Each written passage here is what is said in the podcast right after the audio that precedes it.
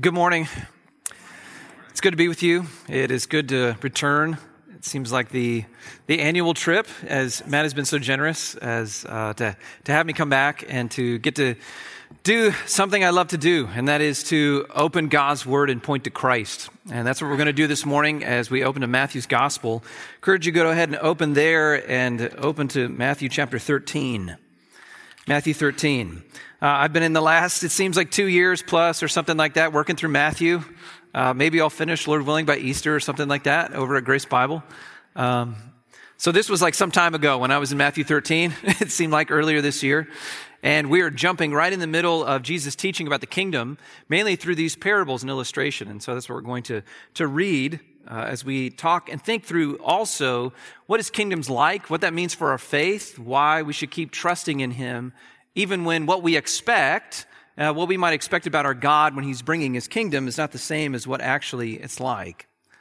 How we deal with those unmet expectations. But let's put the scripture before us, and then I want to pray once more, and we will uh, look to our Christ.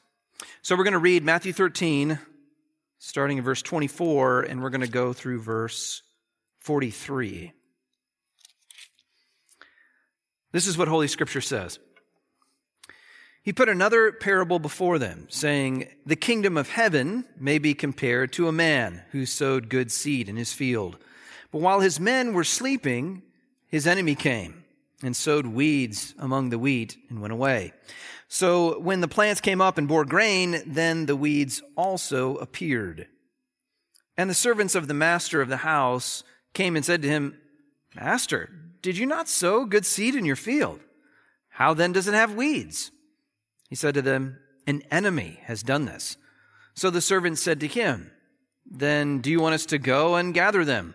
But he said, No, lest in gathering the weeds you root up the wheat along with them. Let them both grow together until the harvest. And at harvest time, I will tell the reapers, Gather the weeds first and bind them in bundles to be burned, but gather the wheat into my barn. He put another parable before them, saying, The kingdom of heaven is like a grain of a mustard seed that a man took and sowed in his field. It is the smallest of all seeds, but when it is grown, it is larger than all the garden plants and becomes a tree, so that the birds of the air come and make nests in its branches. He told them another parable. The kingdom of heaven is like leaven that a woman took and hid in three measures of flour till it was all leavened. All these things Jesus said to the crowds in parables. Indeed, he said nothing to them without a parable. This was to fulfill what was spoken by the prophet. I will open my mouth in parables. I will utter what has been hidden since the foundation of the world. Then he left the crowds and went into the house.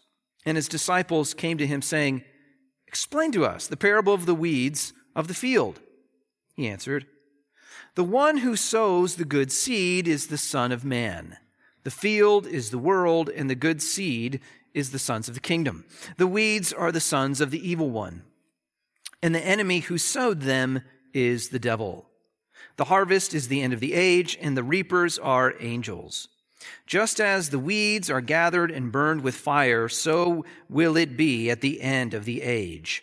The Son of Man will send his angels, and they will gather out of his kingdom all causes of sin and all lawbreakers, and throw them into the fiery furnace. In that place there will be weeping and gnashing of teeth.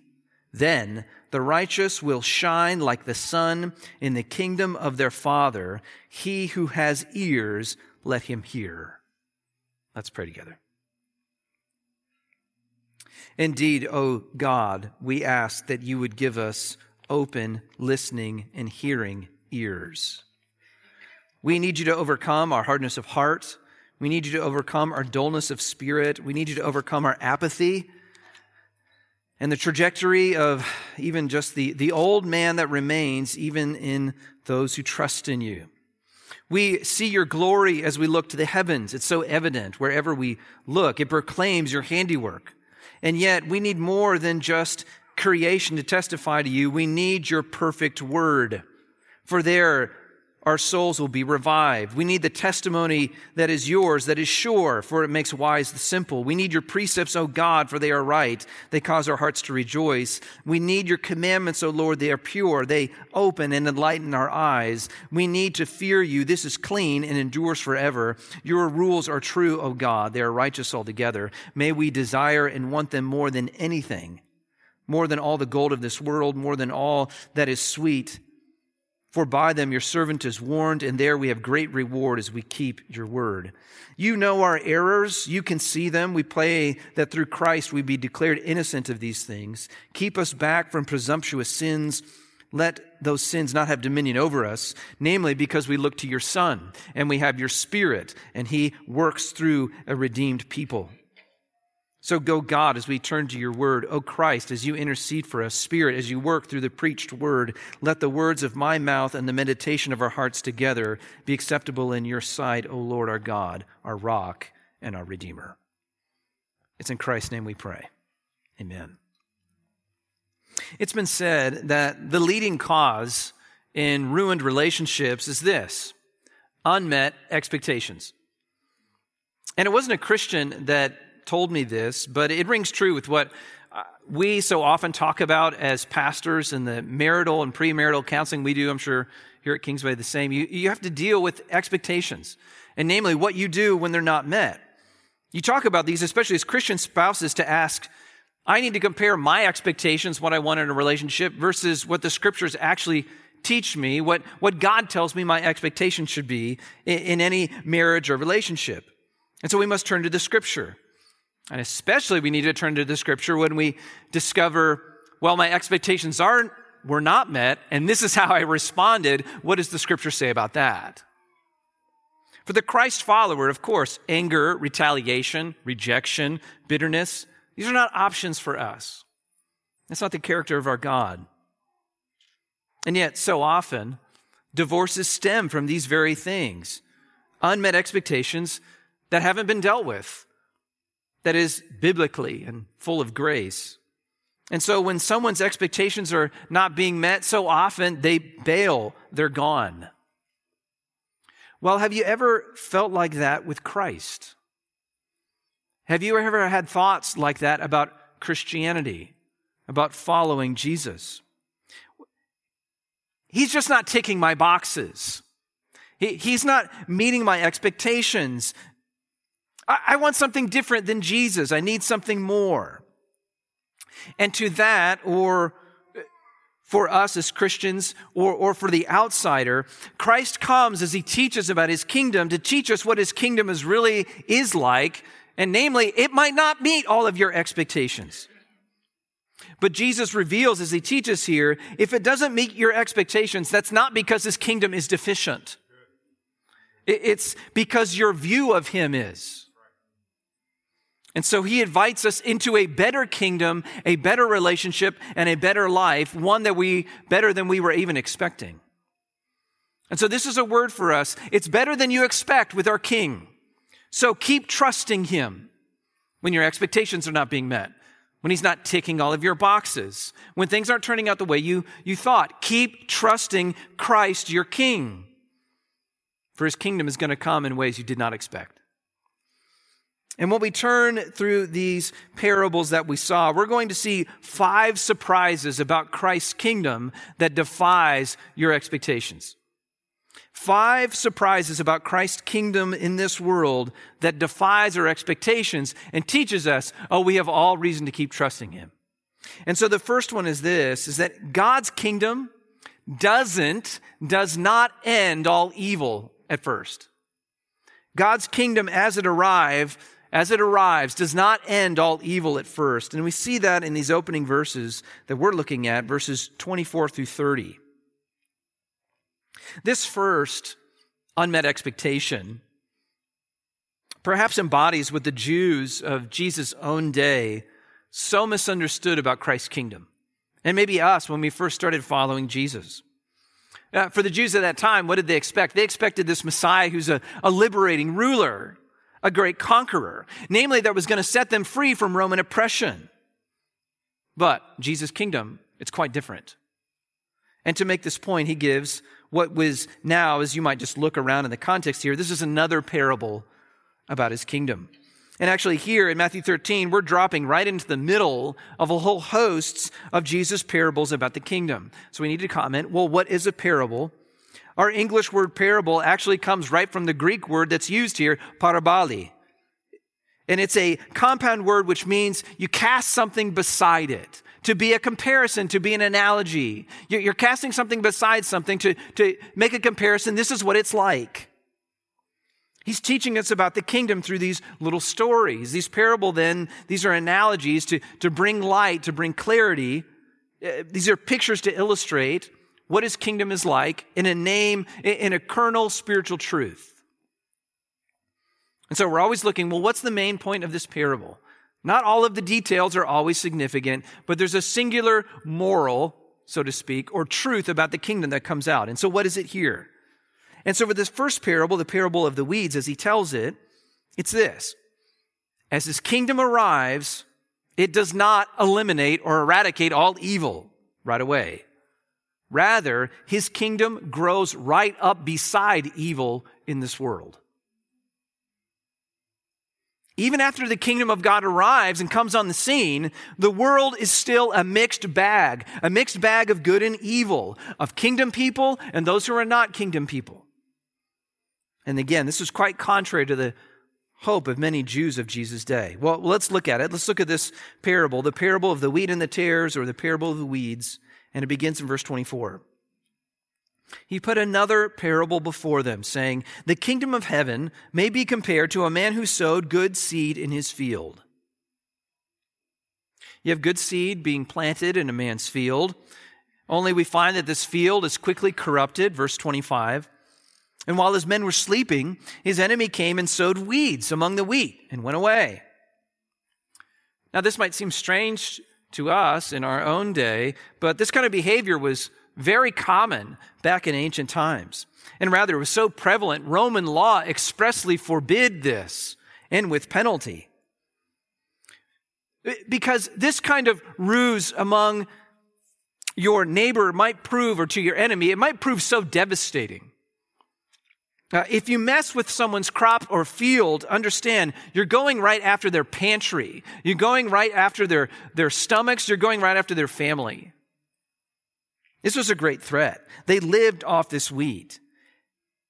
And you are seeding poison among the crop. And so this is, this is attempted murder, really. One poisonous weed called darnel, actually, that grows in these parts of the world, it, appears and grows almost identically looking like wheat. It's only once the ear or the crop appears that you can finally distinguish am I looking at wheat or am I looking at poison? Hence, we read in verse 26 So when the plants came up and bore grain, then the weeds appeared also. Now, once his farmers notice, they go to the master, the Lord, his attention. They bring it to his attention. Verse 27. And the servants of the master of the house came and said to him, Master, did you not sow good seed in your field? How then does it have weeds? And to be clear, they're not accusing him, the master, of having bad seed. Uh, they know that he used good seed. They help probably put it down. But still, the question remains well, why, are the, why do we have weeds then? What, what's happened? Well, the owner knows. Verse 28. He knows exactly what's gone on. He said to them, An enemy has done this. Now, remember this about parables. These are more like analogies than they are allegories. That means we are not made or intended to press every detail. So we might wonder, well, how did the master know? Did he get in an argument with the farmer the day before or something like this? Doesn't matter. let's get to the let's get to the heart of the story. Here's the point.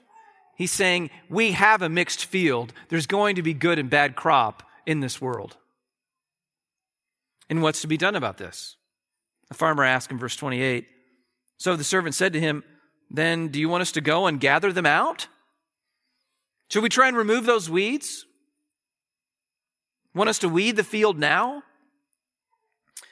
His answer comes in verse 29. But he said, No, lest in gathering the weeds you root up the wheat along with them. And sure, it's too risky. It's too risky to this plan. You might ruin the crop if you tried to weed the field now. They'll have to be left to grow together. Now, they won't always stay together. There will be a great sorting at the end, at the harvest. Verse 30. Let both grow until the harvest, and at harvest time I will tell the reapers, gather the weeds first and bind them in bundles to be burned, but gather the wheat into my barn. And then the story ends. Just like that. And the crowds standing on the periphery, those on the outside, they have to be left with all kinds of questions.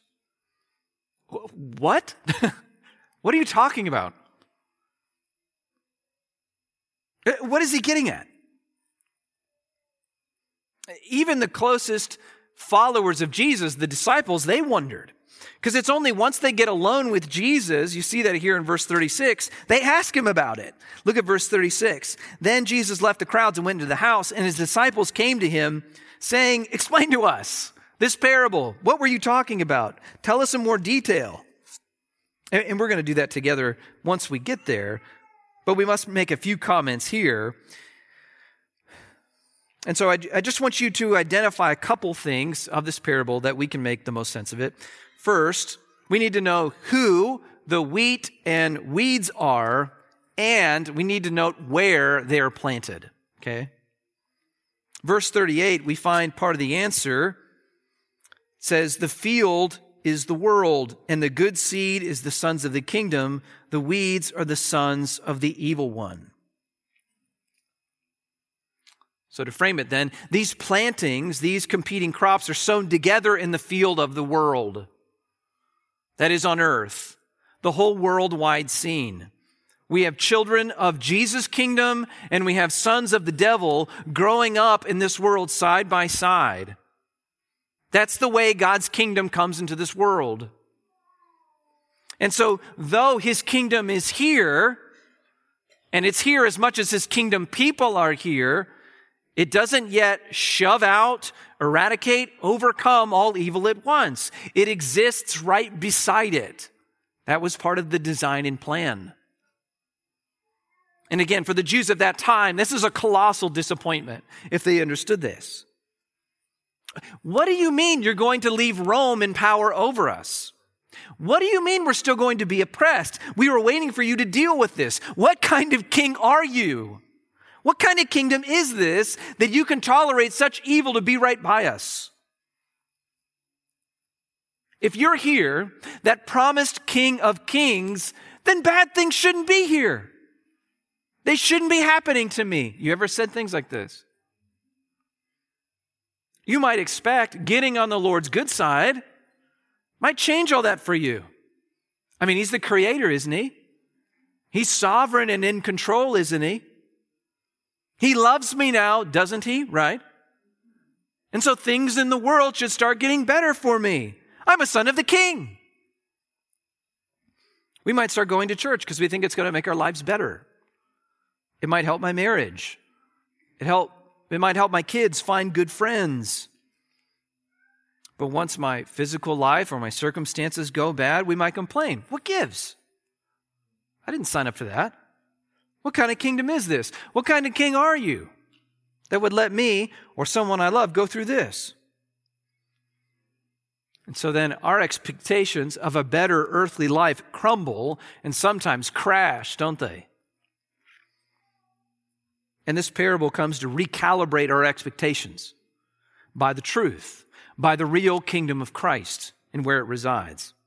Understand the arrival of the promised kingdom of Christ will not first eradicate all evil, evidently, and just bring your life is beautiful now in every way. That's not what he promises. That's not what he tells us. He doesn't come to bring you your best life now. This real world is a mixed bag of sons of heaven, sons of the devil. It's a mixed bag of good and evil, even in your own life. But with eyes of faith, and here's what we're getting at with trust in Christ, you can still see, even still, the transforming greatness of this new kingdom. It just doesn't look like better jobs, higher incomes. What it looks like, and it's about the parable he was talking about before in particular, it looks like a transformed, changed heart. That's where the kingdom starts, unseen, right in the heart. Second, the second thing you wouldn't expect is that God's kingdom doesn't start big. God, the Almighty, the great King, the creator of all, his kingdom, when it infiltrates this world, does not start big. Verses 31 and 32. Again, you would think when God comes to rule, to bring his kingdom, that's going to be a big deal. Everyone would see it. Everyone would know it. There'd be no way to ignore it. I mean, this is God after all.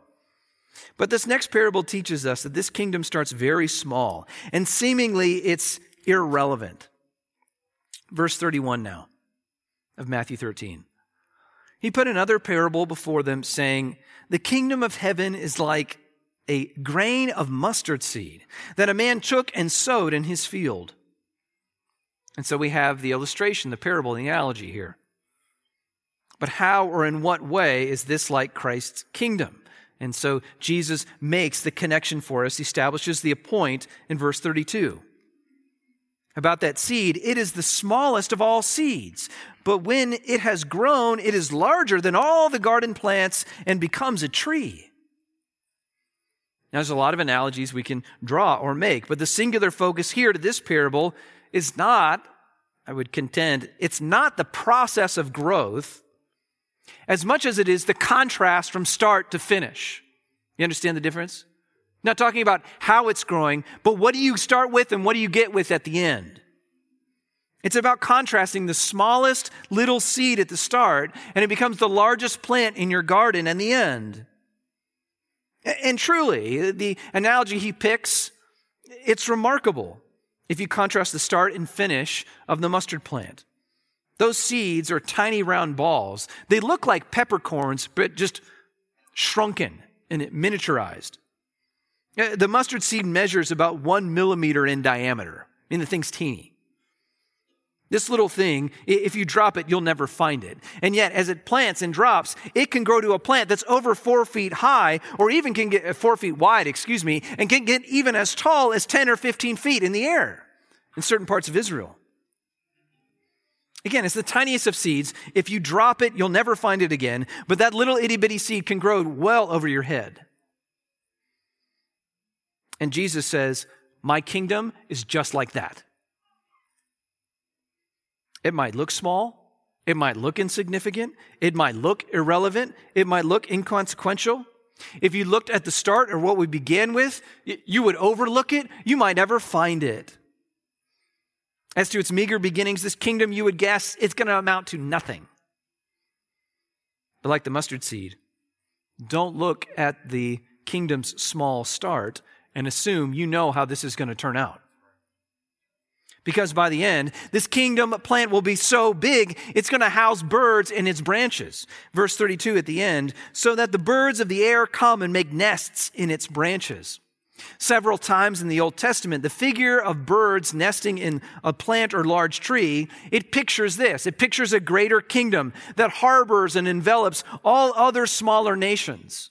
So, for example, the prophet Ezekiel pictures the Messiah's kingdom as a great tree planted by God, and we read this in Ezekiel 17, verse 23, that under it will dwell every kind of bird. In the shade of its branches, birds of every sort will nest. I think this is what he's alluding to. The other birds, the other nations, will rest in this greatest kingdom tree of God. Tying these images together, then, Though it will start teeny, small by all appearances, in the end it will be the kingdom that covers over all other kingdoms, ruled by the king who is over all other kings. And it will be and remain forever the greatest kingdom ruled by the greatest king. But you never would have guessed it if you saw the start. If you saw the start of, if you're working through the gospel, these ragtag fishermen, you have some obscure teacher who seems to come from nowhere notable. And yet, that's the very way God works. He does it this way by design. And so it is. As you consider the kingdom of God, as you consider the work of God in your own life, are you ever underwhelmed? Are you ever doubtful? Wow, I don't think that's going to amount to much. Is it really worth following? Remember the mustard seed. Remember this parable. His kingdom starts small, but by design, to undercut our pride and our reliance on ourselves, among many other reasons. Why? Because then God has to do great things, not us. And so in your Christian life, don't scoff at small, faithful starts. That's how God typically works. You want to reach your community for Christ? Maybe tomorrow you will not be able to host evangelistic crusade. But you know what you might do? You might give a gospel tract to a friend. That's not to be sneezed at, so to speak. Maybe you'll never be a well known Christian pastor or, or Christian author or commentator. But you could start discipling one person, encouraging them in Christ to walk after him. Maybe you'll never be elected to office and get laws passed. But you could start a prayer group with even one other believer begging God to grow his kingdom. Again, those are small starts, but they're faithful ones that are big of faith in a big God, not in our big abilities or big appearances. We obey God even in the small things, and then we, we leave the results up to Him, right? He will build His kingdom in the end, and He'll mostly do it through small, faithful acts of obedience, getting His word faithfully out there. Third, God's kingdom can't be seen, at least at first. This is what surprises us about His kingdom. God's kingdom can't be seen. Verse 33. This leads us to next, the next parable that Jesus gives. And it underscores that his kingdom remains hidden until you can see it with believing eyes. And he uses a familiar illustration of yeast or leaven working through dough. Verse 33. He told them another parable. The kingdom of heaven is like leaven that a woman took and hid in three measures of flour until it was all leavened. Now, just to uh, extrapolate a little bit about this parable, you should understand uh, the quantities we're dealing with here about this leaven or yeast that was hidden in three measures of flour. To be clear, this is a whole lot of flour. It, this is not three cups. This is not three little scoops by which you might make, you know, some bread for your family. We're talking to the equivalent of 50 pounds of flour. We're talking about you're preparing a feast for 100 guests. We're, we're talking about Texas Roadhouse, who's just churning out those hot rolls all evening, right? That's what we're dealing with here. It, we're talking about a whole mess of flour, but it has to be leavened if it would ever rise. And yet, it will take just a little bit of leaven that is needed to just spread and infiltrate this huge lump. And, so, the, the picture or, or image of this parable, it does, clear, it does closely parallel the whole mustard seed analogy. And yet, it does. This leaven illustration has a different emphasis, at least as the way Jesus tells it here. With the mustard seed, Jesus was highlighting for us how small things started. Here, the focus is not so much about how much leaven there is, but what's his focus? Look again at verse 33. The kingdom of heaven is like leaven that a woman took and hid in three measures of flour till it was all leavened. What's the emphasis here? It's that the leaven is hidden. It's enveloped. It's folded into the flour, into the dough, such that from the outside, you, would never know leaven's there. It's hidden. If the lady didn't tell you, you wouldn't know. And yet, though it's hidden, and so from the outside you cannot see it, nevertheless, the kingdom is very much there. And it's alive and it's working and it's permeating the whole thing, working to saturate, transform, and influence its way through the whole lump. And it will do that. That's how the kingdom works. The kingdom leaven will eventually take it all over. And God's kingdom, even now, come to earth is just like this. Maybe you can't see it from the outside. And maybe you might not know it's there unless someone told you, but it's there and it is at work. And so, what we discover about the kingdom is that it comes as first and foremost as a spiritual kingdom that rules on the inside. A kingdom where, as we noted, God first transforms the heart. Certainly before we ever touch on the fabric and norms and institutions of our society. Recall later on, of course, when Jesus appears before Pontius Pilate in John 18. You know, the, Pontius Pilate, the, the, he represents the kingdom of Rome. And he has all the power and look of this mighty empire. They had the government buildings. They, they had the soldiers, the fortresses, the borders. You knew where the kingdom of Rome was. They had the coins, the stamps, the insignias. Ro- Roman rule in the land everywhere they looked was so obvious. It was not hidden. Everyone knew who ruled in Jerusalem. It was Rome. But then Pilate asked Jesus if Jesus is indeed a king. And here's how Jesus replied. This is John 18, verse 36. Jesus says, My kingdom is not of this world. If my kingdom were of this world, my servants would have been fighting, that I may not be delivered over to the Jews. But my kingdom is not from this world. Jesus reigns. He rules over a kingdom that now operates on a different plane. It rules over a different sphere. In that way, the kingdom's hidden. It's hidden to all those who are fighting over votes, who are fighting over laws, who are fighting over territories and borderlands. Christ is first a spiritual kingdom, hidden from plain view.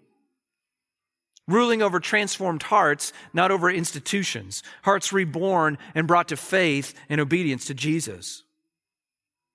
Now, those kingdom hearts, ruled by Jesus, Yes, you might find them in Congress. You might find them in city halls. You might find them and have them placed in a neighborhood or in a community.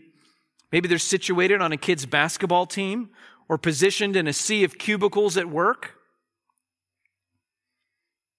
But not for the purpose to institute some hostile, takeover.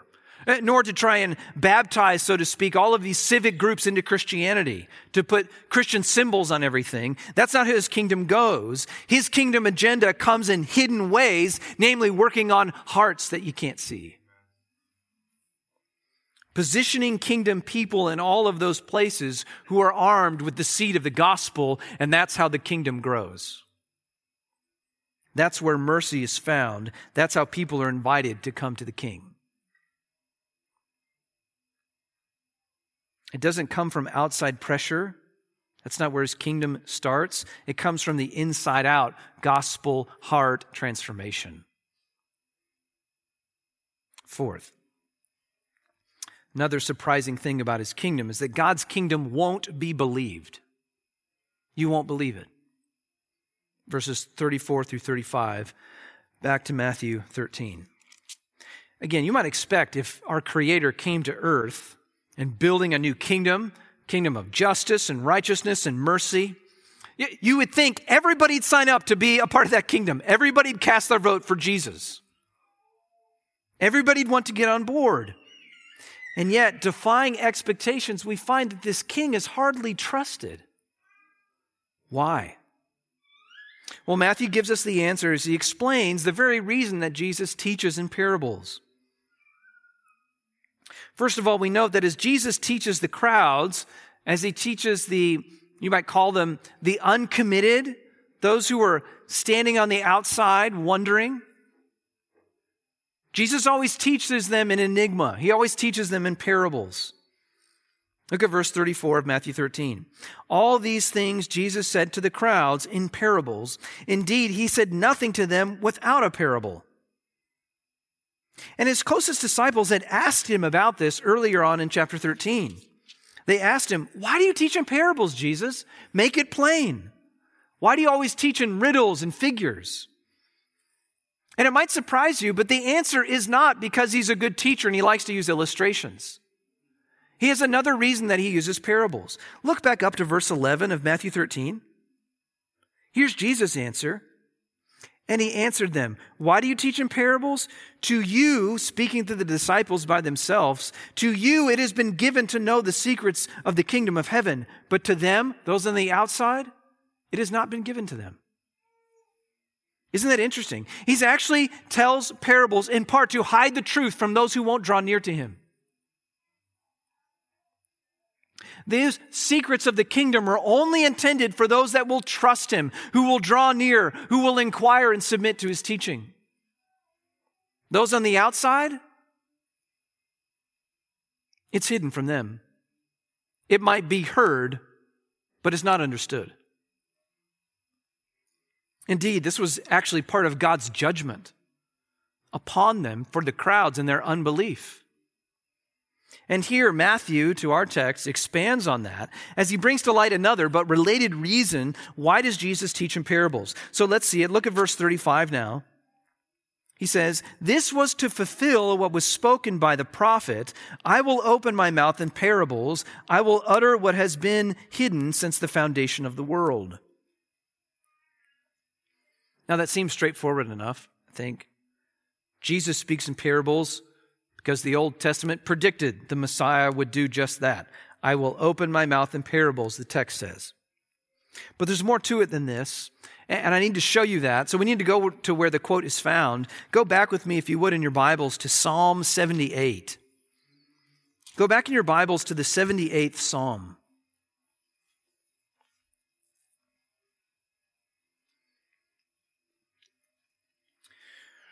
The subscript of the psalm ascribes it to Asaph, and he indeed served Israel as a prophet.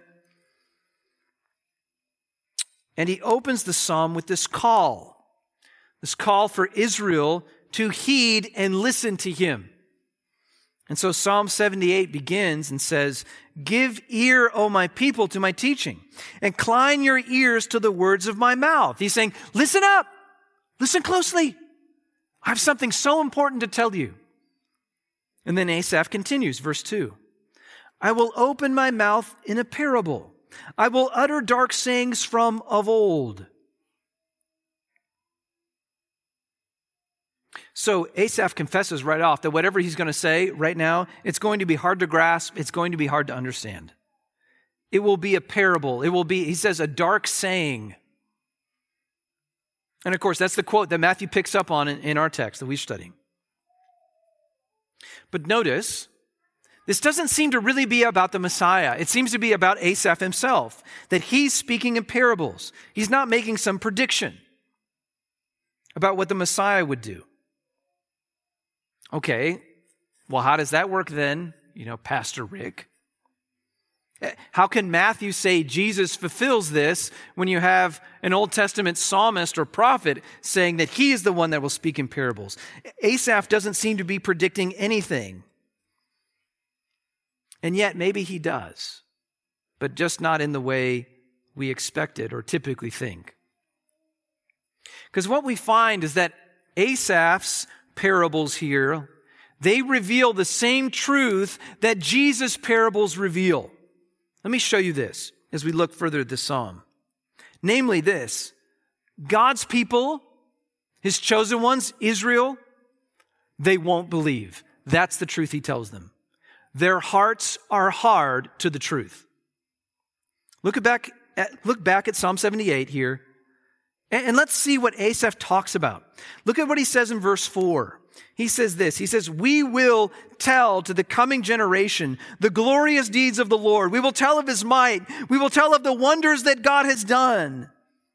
And yet, too, we also find, even as Asaph rehearses the deeds of God done in history and done for his people, what do we also find? Even though God has worked so miraculously for his people, they over and over again reject him and don't believe. That's what he chronicles in Psalm 78. For example, just looking down to verses 12 through 16, Asaph recalls how the Lord brought them out of Egypt, and he did so with great miracles for them.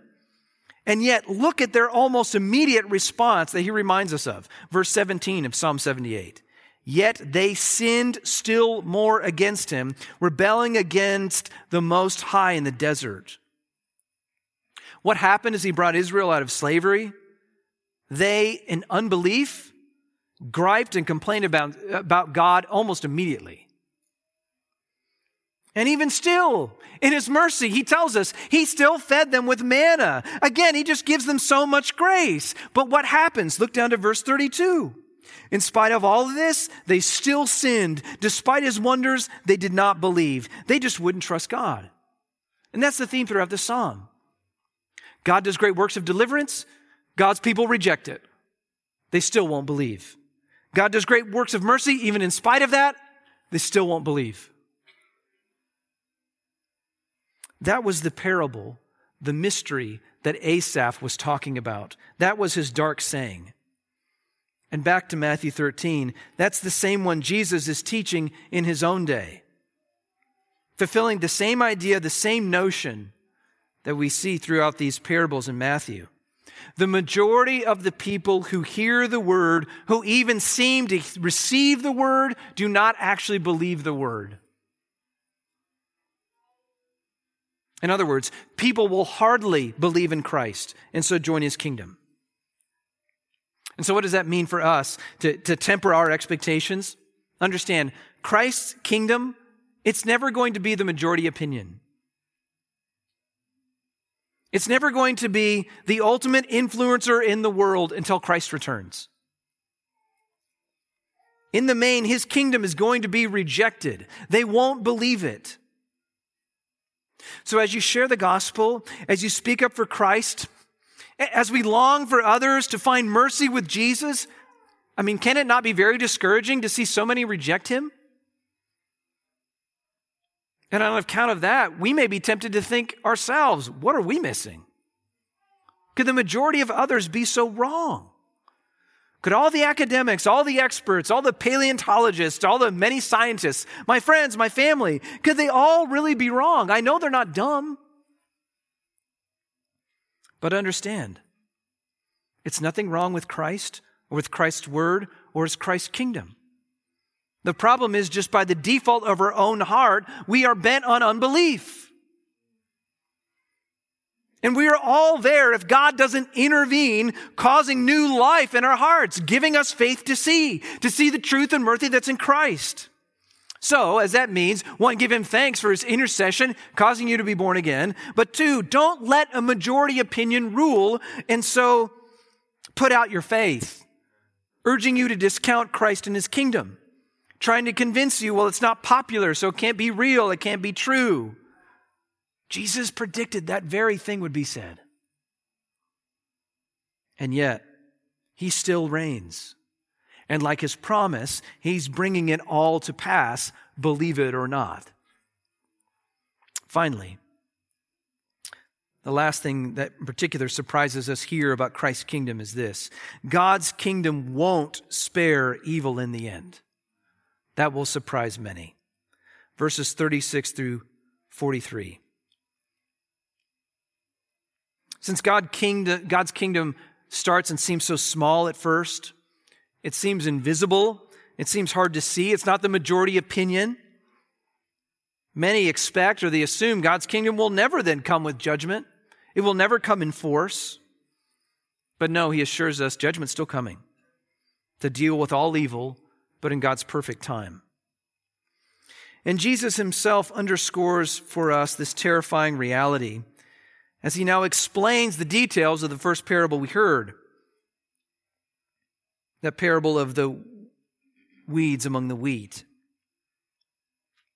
Because again, as we see, even though he speaks the parable to the crowd, the interpretation or the details, the explanation of the parable, he only gives to his disciples privately. Look at verse 36. Then he left the crowds and went into the house. And his disciples came to him, saying, Explain to us the parable of the weeds of the field. And our Lord obliges and does so by identifying all the various players, figures of the parable. Again, look at verses 37 through 39. And you see there that he interprets for us no less than seven figures pictured in this parable. Now, we've been saying a parable is an analogy, not an allegory. And yet, when you have seven things that represent something else, it sure sounds like allegory. Sounds like we're reading Bunyan's Pilgrim's Progress almost, doesn't it? And yet, even as he identifies these seven different figures, there still arises, arises one major point that Jesus is emphasizing, not several. And so we need to be careful to pick up what that primary point is. But first, to do that, we have to have the interpretive key. What does this all point to? He tells us. Verse 37. He answered, The one who sows the good seed is the Son of Man. The field is the world, the good seed is the sons of the kingdom, the weeds are the sons of the evil one, and the enemy who sowed them is the devil. The harvest is the end of the age, and the reapers are angels. So the picture we have is this Christ builds his kingdom by planting kingdom people in the world. Only Satan comes along and he plants his own people right beside kingdom people. They grow up together. And that's the truth we highlighted the first go around. That even as God's kingdom is here, it's a mixed bag in this world with Christ's people and Satan's people growing up together. Now, after identifying all of the symbols and parts, though, Jesus then comes to the punchline that the crowds have missed. Verse 40. Just as the weeds are gathered and burned with fire, so it will be at the end of the age. So, yes, the parable teaches us that God's kingdom will be present, it will be mixed up, growing right alongside Satan's evil kingdom, but not forever. Harvest is coming. And recall, he identified the harvest with the end of the age. And so now he sets forth no analogies, no illustrations. He just tells us what's going to happen. Verse 41 The Son of Man will send his angels, and they will gather out of his kingdom all causes of sin and all lawbreakers.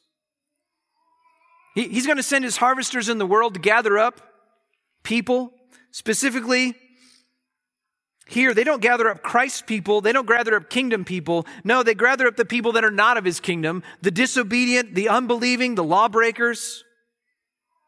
Why? Because he's gathering them up for judgment. Verse 42 and throw them into the fiery furnace in that place where there will be weeping and gnashing of teeth. This is terrifying.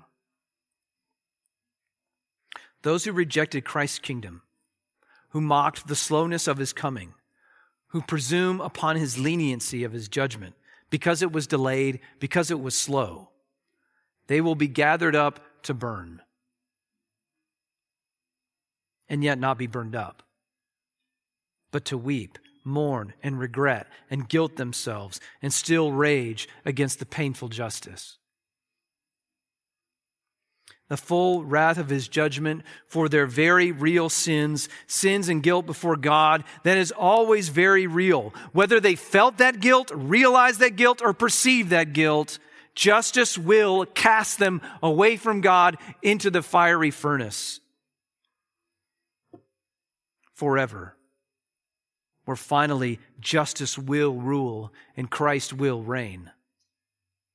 All the evil and corruption will be driven out of the world, and the glory of God will cover the earth. And those who remain to enjoy it, his glory, they will shine with the glory of their Father. Verse 43. Then the righteous will shine like the sun in the kingdom of their Father. He who has ears, let him hear. I mean, what a glorious day that will be, right? I mean, can you see the glorious hope that awaits with eyes of faith, though? Because that's the only way you can see this. Because admittedly, right now, it's hard to see. It's hard to believe that just over the horizon, so to speak, the next day Christ is coming, evil will be gone. And that's hard to believe, though, as we look at what's going on in our own world, isn't it? But know this the same was true of Christ's first coming. People were confused, he surprised them. They didn't recognize his glory, they didn't see his kingdom coming, they didn't see the great things God was doing even the first time. And that glorious prophecy given by Isaiah that so specifically predicted Christ's death on the cross do you remember how it starts in Isaiah 53? Verse 1 reads this way Who has believed what he's heard from us?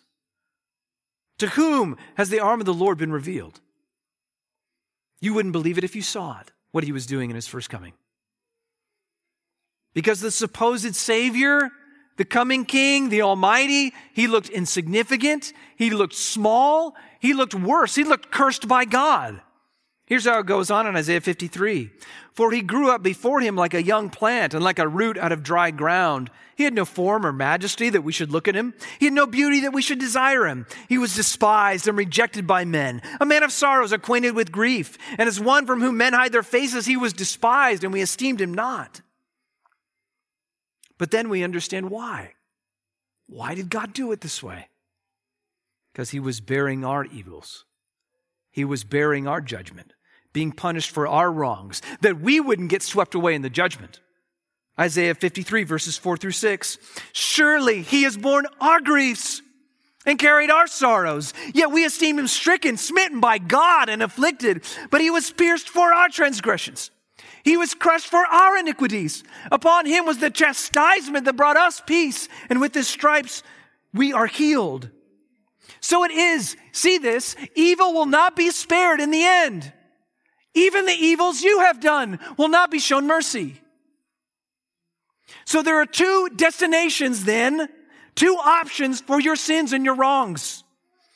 Either we bear them and we are swept and cast away into the fires of judgment, or we look to Christ to take those sins and all that punishment for us.